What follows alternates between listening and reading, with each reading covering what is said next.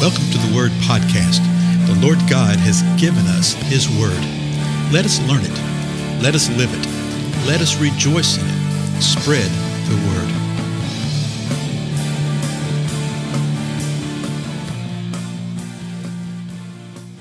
Blessings, saints of the Most High God. I'm Dale. Thank you so much for joining with me today. Uh, we continue in First Peter.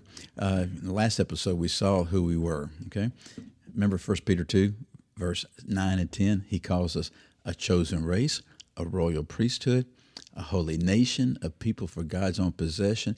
And the whole purpose is that we would proclaim the excellencies of Him who has called us out of darkness into marvelous light, who has called us from the time when we weren't a people to where we're now the people of God, who has called us from the time we had not received mercy to where we now have received mercy.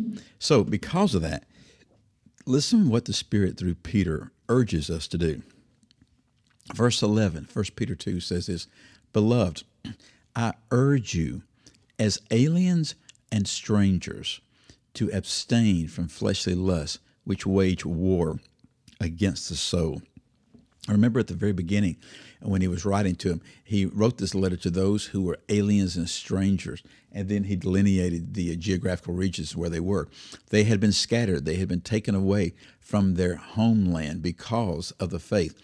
So now he's urging them that as they're living there as aliens and as strangers, to abstain from fleshly lust. In other words, abstain from the temptations that you're going to encounter there. And you know, there's a couple of principles behind this. The, the, the, directed teaching here is as you are there in that strange land, don't participate in what they're doing. You know how that is. Sometimes we think, well, I'm in another city, I'm in another country, I'm in another, another place. Nobody would ever know. That's our mindset. And you know what? That's absolutely true. In the world, nobody would know, but the Most High God would know. So he says, you need to abstain from these fleshly lusts. And in this place, also, it speaks to us uh, as believers overall, because we are in this world, but not of this world. Okay? We're here, but we're not really of this world. and so he calls us to abstain from fleshly lust. Well, why is that? Well, fleshly lust, which wage war against the soul. That's what fleshly lust does. It wages war against our very soul. We know what it says in Ephesians and other portions of Scripture that our battle is not against flesh and blood, but against principalities uh, in the heavenly realms. There is a battle that takes place. And if we don't abstain from the fleshly lust, then we will place ourselves to where there's going to be something that comes against us tremendously within the soulish realm, the seat of the emotions. Then uh, Peter starts firing off uh, these instructions. In verse 11, he says, I urge you to abstain from fleshly lust. Then In verse 12, keep your behavior excellent among the Gentiles. So he's saying, abstain from these fleshly lusts. Don't be involved in what the Gentiles are involved in. Then he says, keep your behavior excellent among them, so that in the thing in which they slander you as evildoers, they may, because of your good deeds, as they observe them, glorify God in the day of visitation. Whoa, that's an interesting little phrase, isn't it? A little sentence. He's saying this you need to keep your behavior excellent. It's one thing to say and to speak forth the truth, but your deeds and your actions must align with that truth. So keep your behavior excellent among them. Apparently, these Gentiles were slandering the believers as evildoers. Uh, likely because the uh, believers would not participate in the things the Gentiles wanted, the pagans wanted. They wouldn't participate in their pagan worship, for instance.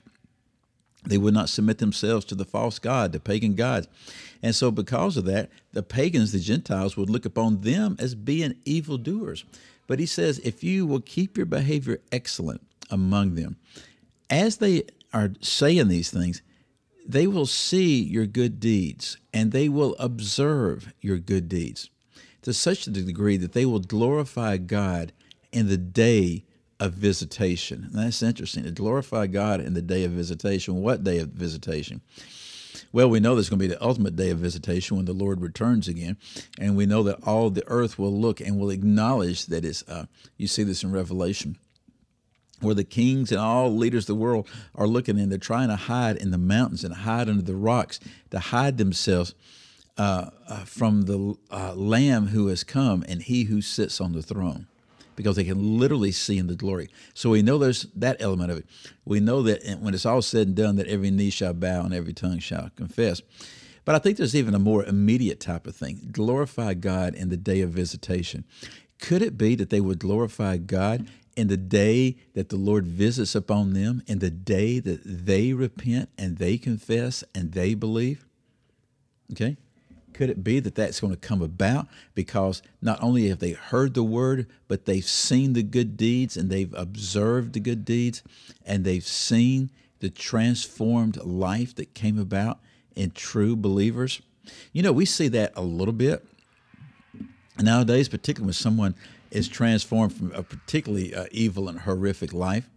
But I tell you what, it, it concerns me sometimes because if unbelievers look at the body of Christ today, they don't see behavior that is excellent among them. They don't see the good deeds, and what they observe are things that literally give ammunition to them. okay, that give uh, what they're looking for that, that give reasons for rejecting the gospel, that give reasons for not listening because we're inconsistent, because we say one thing, but we do another. Okay? We say wonderful things about the Lord and His kingdom, and yet when they see how we're functioning within the kingdom, what do they see? So let me just close with these last two thoughts, what he's been saying here in verses 11 and 12. Abstain from fleshly lusts and keep your behavior excellent among the Gentiles. Why?